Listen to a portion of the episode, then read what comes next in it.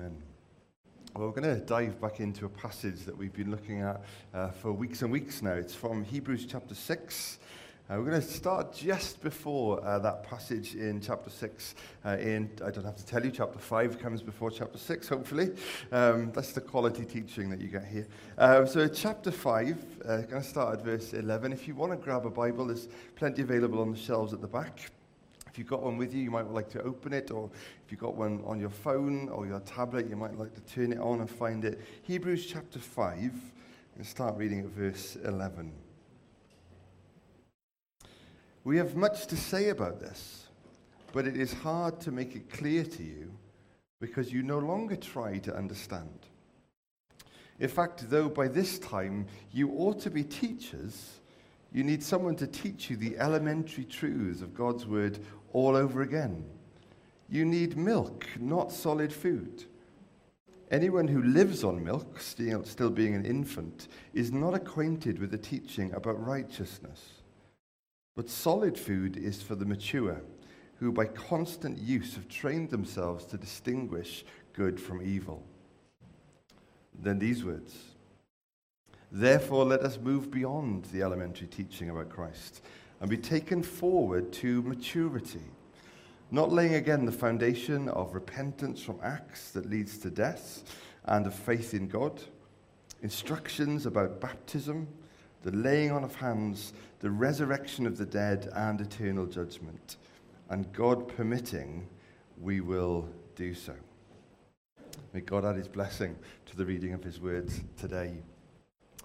Uh, I don't know if you saw this story in the paper this morning. It was about uh, a family, a husband and a wife, and the wife was about to return to work, having, a, having been off for a long time. Uh, and uh, she was quite nervous about one thing specifically. Which way have I got to go? There you go. Great. Uh, she was quite nervous there you go. Fantastic. Actually, they probably don't want to see me anyway. Uh, she was quite nervous about school dinners because that was going to be her, her husband's responsibility. Uh, and so she went to quite extreme lengths uh, to, to solve this. I don't know if you can see this uh, on the screen, but she laid out these things for her husband to follow and put little labels in every place on the plate describing what was needed. So, four dino nuggets, not three, not five, but, but four. Uh, ketchup in that little place uh, there as well. Some corn, uh, some leftover rice or beans, so he's got an option, uh, brackets warmed up. And then in the other one, corn and peas, meatballs from the fridge, ketchup again in that little corner. Uh, and it's all laid out really neatly for him. Question Does that woman have two children or three? And as Paul writes these words here to the Hebrew Christians, you can feel his passion, can't you? I don't want to spell it all out piece by piece for you again and again and again. He says, By now you've had so much teaching, you've had so much investment in you, you should be teaching others. And his frustration, but I've got to go over the basics again. I wonder in, in our lives if we can feel that frustration in ourselves. I should know this by now. Maybe you've heard something or read something or seen something and it's, it's rocked your faith and you've thought, I'm sure by now I, I should feel more secure, I should feel stronger. Or there's been a question that's come up, uh, either a literal question from somebody or, or just a situation that is really challenging, a, a place you've never been before, and you just think, I, I don't know what my faith would say. I don't know what God would say about this situation. It's challenged you. Maybe there's been a battle in you, a struggle. We've all got these things that somebody's called signature sins, haven't we? Those things that attach ourselves to us. The enemy of our souls is really clever. And the battle that you face will be designed for you. Will be designed against your weaknesses, your experience, your, uh, your past, anything that he can fire at you. And maybe there's been that sense of a signature sin that's gone on and on and on, and you've battled and battled. And as you stop and look today, you just think, I should not be still worried about this. I should not be still praying about this and reading about this and obsessed with this. I should have moved on by now. And there could be that sense of, of frustration. It was great to hear Yale praying earlier about the government and just the hands that will select the next leader. And of course, we're hearing at the moment all kinds of promises, aren't we? But those of us who've been around, a while know what political promises are like and things that are said about the economy, Brexit, and all these kind of things. You know, perhaps won't last that long once they're in power and once there's another agenda, another kind of thing running that they'll have to keep running. And as much as we love to point to others and criticize them for that, we can be just as guilty of coming to places in our lives, of realizing something, of wanting something, of promising something. Sometimes it can be as sharp and as clear as Sunday morning, something crystal clear. God, I, I want to do this. That gets forgotten by the very next day. We're, we're all like it. How, how do we grow in our faith? How do we track where we are and, and how we're growing uh, in, in our faith? It's a question I've been wondering this week as I've been weeding our patio. Uh, at one point, the patio was so bad, I took the lawnmower over the patio and just cut the patio. Well, I had enough of that, and so eventually I just uh, got down on my hands and knees. took about two days, and in the blistering hot heat, thank you, thank you. Uh, that was pathetic. And um, yeah, just got all the weeds out. And left to themselves, gardeners have a habit of doing that, don't they? Anybody follow No May? No, No Mow May? Was that what it was called? Yeah? Where you just let nature kind of manage your lawn for a while. Well, a nature managed lawn looks very different, doesn't it? And I wonder how often we think about how deliberate am I being in my pursuit of Jesus? Or am I just hoping that as I go along, things will change and things will grow? How, how deliberate am I being? How intentional am I being? Because things will either grow by default, which is my patio, or they'll grow by design. And design takes work. It takes getting down on your hands and knees with a little tool and scraping it all out. But otherwise, we grow by default. And I don't know if we grow towards maturity by, by default. Certainly not what's being implied by, by Paul's words here uh, to the church. I love this quote that I uh, came across recently. That Christian maturity is not about how high you jump in praise. Don't know if we had any jumpers this morning, did we? No, there's still time if you need to. Uh, not about how you jump in praise, but how straight you walk in obedience. And it's true, isn't it? That passion can peak there can be moments of discovery and excitement, but maturity is not marked by those moments. Maturity is marked by a passion to walk with Jesus uh, in, a, in a straight line. So, we've been thinking over these uh, past couple of weeks about these elementary truths uh, about Jesus. And what I want to do today is to talk about moving on to maturity. Let's just look at these words again from chapter 5, which sets up uh, what Paul says in, in chapter 6. We have much to say to you about this. Imagine reading these words. But it is hard to make it clear to you because you no longer try to understand. Ouch. Uh, in fact, though, by this time you ought to be teachers, you need someone to teach you the elementary truths of God's word all over again. You need milk, not solid food. And anyone who lives on milk, being still an infant, is not acquainted with teaching about righteousness. Paul highlights two sort of growth inhibitors. And I want to look at those. I've got two things to say uh, about each one, and I want to allow space for us to really think about these uh, as individuals together uh, today. These words, you no longer try to understand. Paul highlights a real lack of appetite within the church. You don't try to understand. There's, there's not that hunger to know God.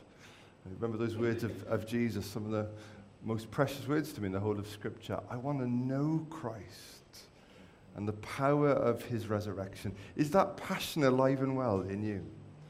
You know, we can spend our lives wanting to know so much, can't we? And these days, with the internet and all kinds of things, you can learn so much. We can become instant experts overnight with a couple of YouTube videos. But how much do I actually want to know Christ?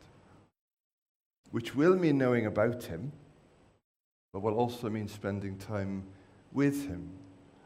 You know, as I look at this week that's just gone by, and as you look at your week just gone by, does it look like somebody who's hungry to know Jesus? If a stranger came and lived with you, is that something they would say? Wow, you're really passionate, aren't you, about knowing Jesus uh, in your life? Because if discipleship, which is what we're all called to do, Jesus never told us to grow churches or to build crowds. He said, make disciples of all nations. It's so important. But the first question is, how can I become like somebody I don't know?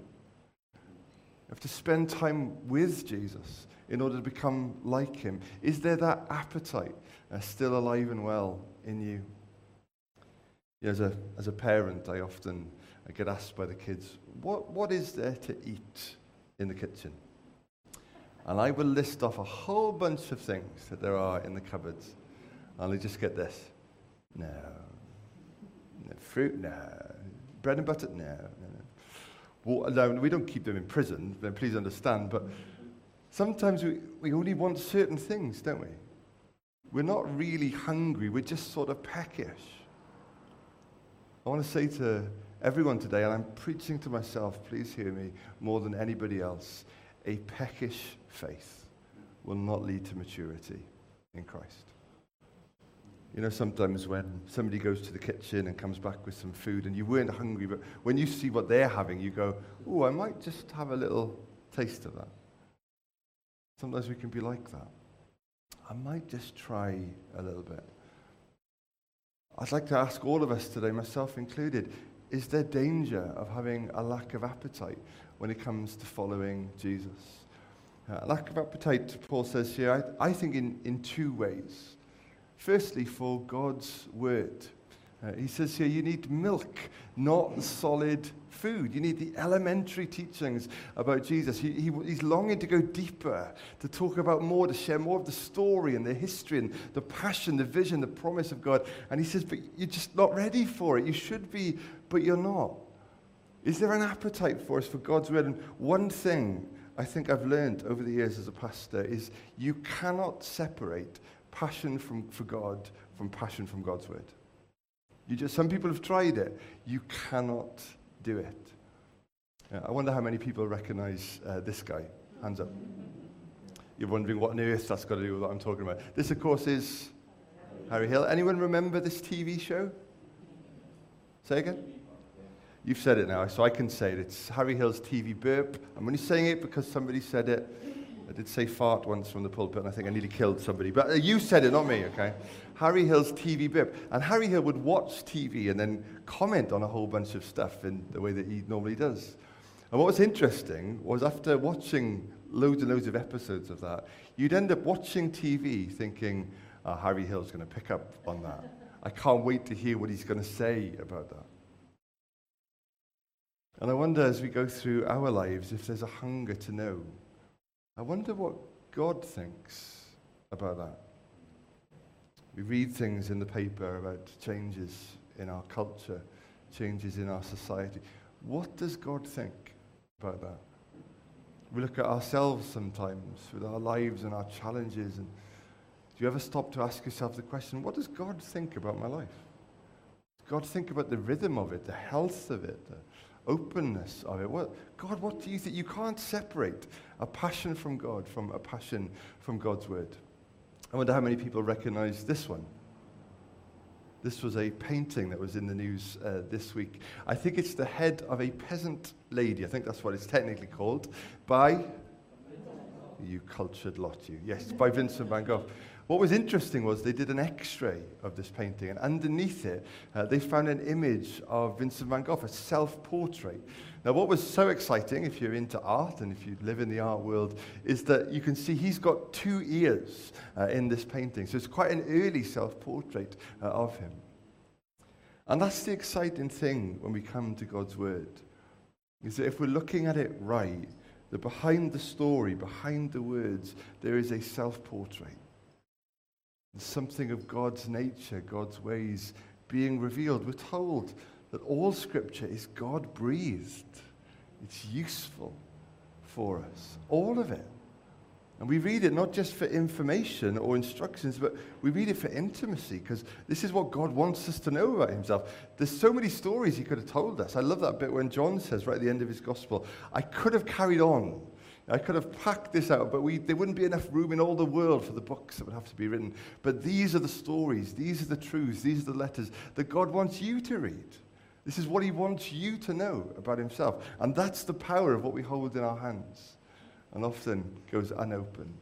Is there an appetite in you, firstly, for God's word? And I wonder in the church that Paul's writing to here, if he's discerning as well a lack of an appetite, not just for God's word, but for God's work.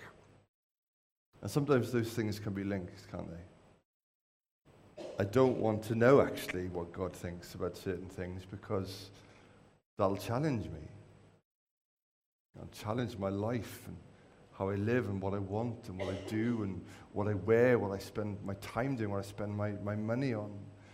God's word leads to God's work in our lives. And he highlights that, saying, you know, when you've had the milk and you move on to more solid teaching, there's some teaching about righteousness there.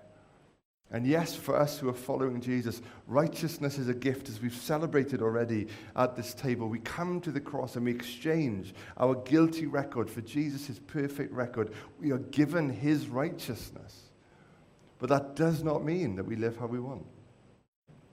Paul says this, doesn't he, to one church? I think it's the church in Rome. Should we just go on sinning then so that grace will abound even more? God forbid, he says, that we would do that. You won't get grace if you're not trying to live it, to stay in it, to grow in it. It's like being given a fresh set of clothes and just going out and dirtying them straight away. I wonder how passionate we are about God's work in us. If I was asked to ask you this morning, and I'm not going to, so don't, don't freak out, not this morning, to, to turn to the person next to you and describe what God's work in you has been over the last six months, I wonder what you'd say. If I was to say to you, what has God been working on in you? What's God been saying to you over the last year of your life? What would you have to share today? Is there that appetite, not just to know God's word, but for God's word to read us and to change us and to grow us?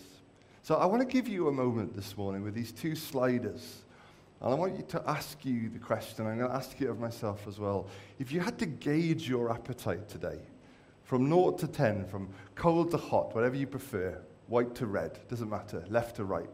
Where would you place yourself today? How hungry are you for God's word, number one? And you can't really separate them, but it is a separate question. How hungry are you for God's work in your life? Just take a moment. It's unlikely to be one number. Sometimes it's a bit of a scale, isn't it? Because we all fluctuate. But where would you be right now today?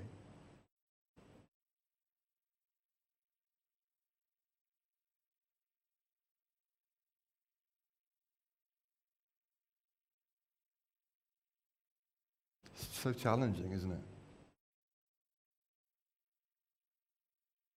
But you can't grow maturity by default, only by design.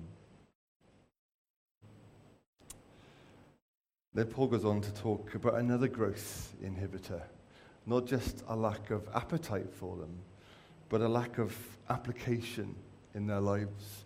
And that final verse of chapter 5 solid food is for the mature who, now get these words, by constant use. We're meant to use God's word, not just read it or know it or quote it or sing it. We're meant to use it, who, by constant use, have trained themselves to distinguish good from, e- uh, from evil. So there's a lack of application of God's word uh, in their lives, a lack of, of discipline.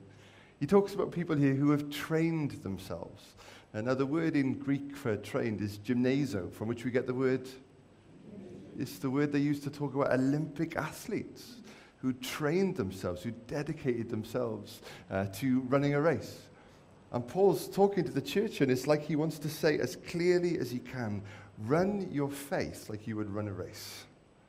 Train for it, prepare for it, get serious about it. Uh, I think one of the things that I've noticed in, in my own experience uh, is that there can be a real lack of focus at times. That there can be an energy towards growth and discovery and uh, serving and, and stepping out. And those things can be like growth spurts.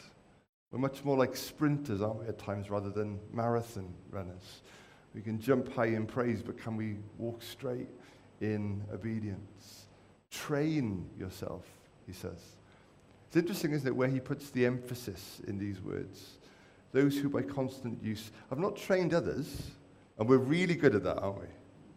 We're really good at knowing what other people need to do, what other people need to change.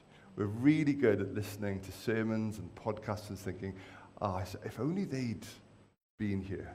Or I hope they're listening to that bit. We're really good at wanting to train others.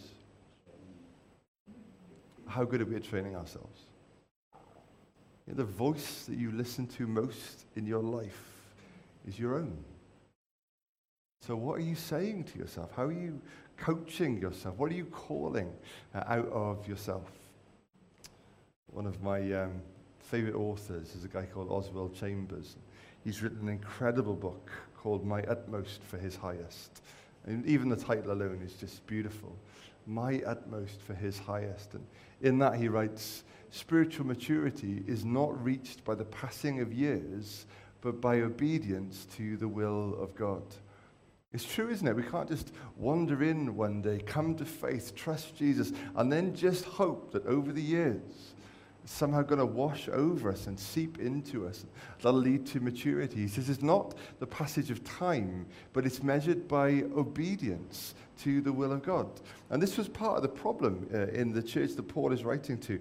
They'd had so much teaching, but they weren't using it. It's like having a bowl of soapy water to wash your hands in and just dipping them in and never really working it in to your life. When we read the scriptures, are we reading it for information or are we reading it for instructions? Are we really asking God, what does this mean for me? What does this mean for how I live, for how I think, uh, for how I live with others? And he goes on to say this Some people mature into, understand, into an understanding of God's will more quickly than others because they obey more readily they more readily sacrificed the life of nature to the will of God. The life of nature was his way of talking about growing by default, being managed by nature or being managed by God. Is it interesting what he says here? I think it's really, uh, really important. Uh, they, under- they mature more quickly because they obey more readily.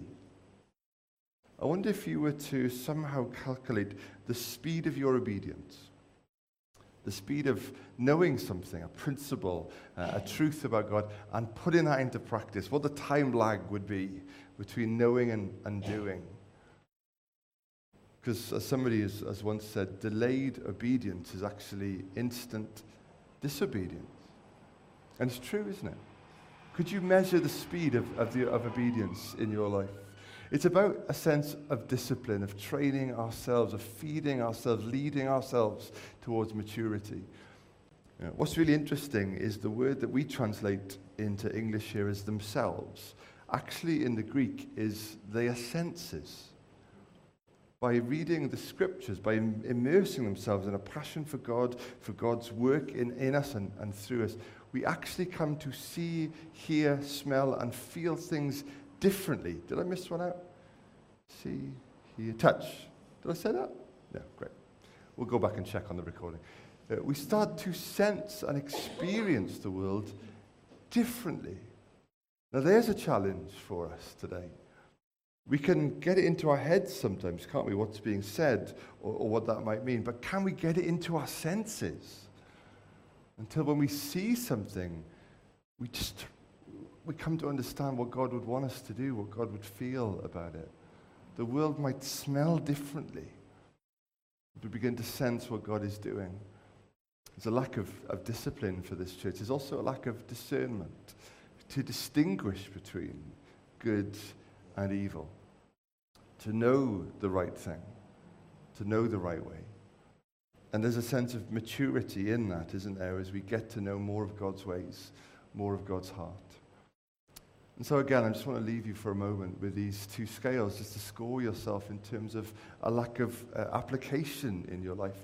What difference is God's word and God's work making uh, in you? Is there a hunger for that in terms of our discipline and our discernment? Just going to give you a moment to see where you think you might fall on that scale.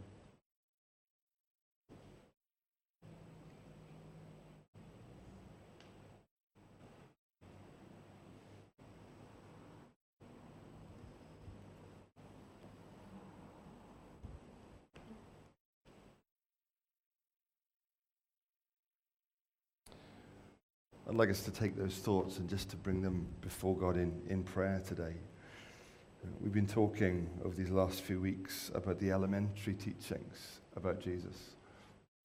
One of the most foundational things, the most unique and precious things about Jesus is that religion is not spelt do with Jesus, but it's spelt done. We trust in what Jesus has done for us, and that outworks itself that compels us, that drives us, that, that changes us. The power of grace to change what the law never could. So please don't listen to a message like this and go away beating yourselves up about things you have to do. It's about a shift, a shift in focus. It's about a shift in passion. It's about a shift in priorities. So let's come and pray together today, right from wherever you are, whatever numbers you've given yourself, whether you've perhaps been generous in some areas and harder in others, whatever that number really is, let's just bring it to God today.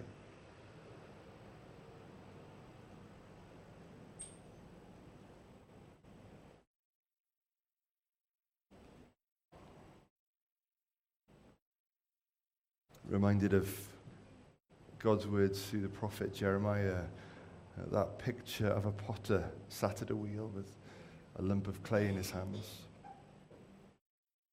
And it's not for me to try and make you into a copy of anyone.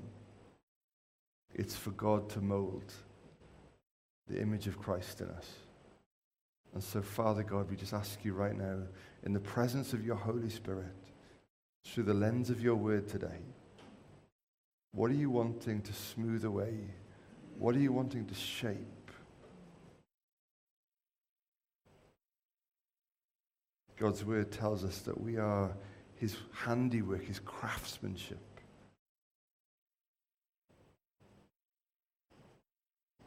So, Lord, might we be that clay that rests in the grip of your grace, that allows you, that works with you, that cooperates with your word and with your spirit to be more like Jesus. Lord, we've sung it already today, but we cannot sing it enough. Jesus, take my life and lead me on.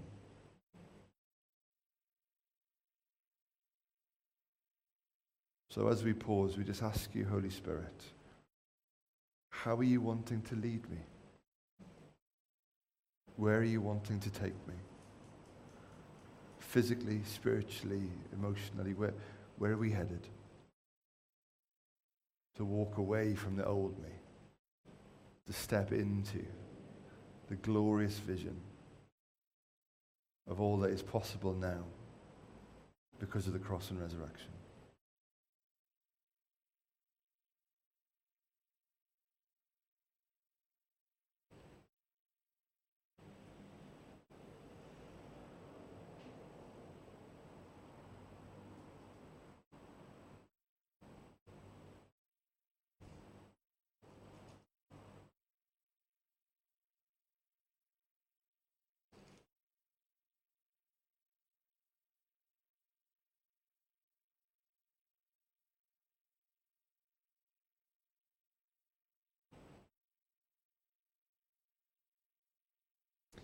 Just mindful to say uh, two things at this moment. One is that sometimes it can be an uncomfortable place to be under the spotlight. But that God is a physician and that anything that he is highlighting, is, he's highlighting in order to help you through, not to make you feel more guilty or more small or more broken than we already feel. And that if we'll listen intently, transformation is possible. Healing is possible. No matter how many times we've asked, no matter how many times we've sought, no matter how helpless or hopeless we feel, transformation is possible.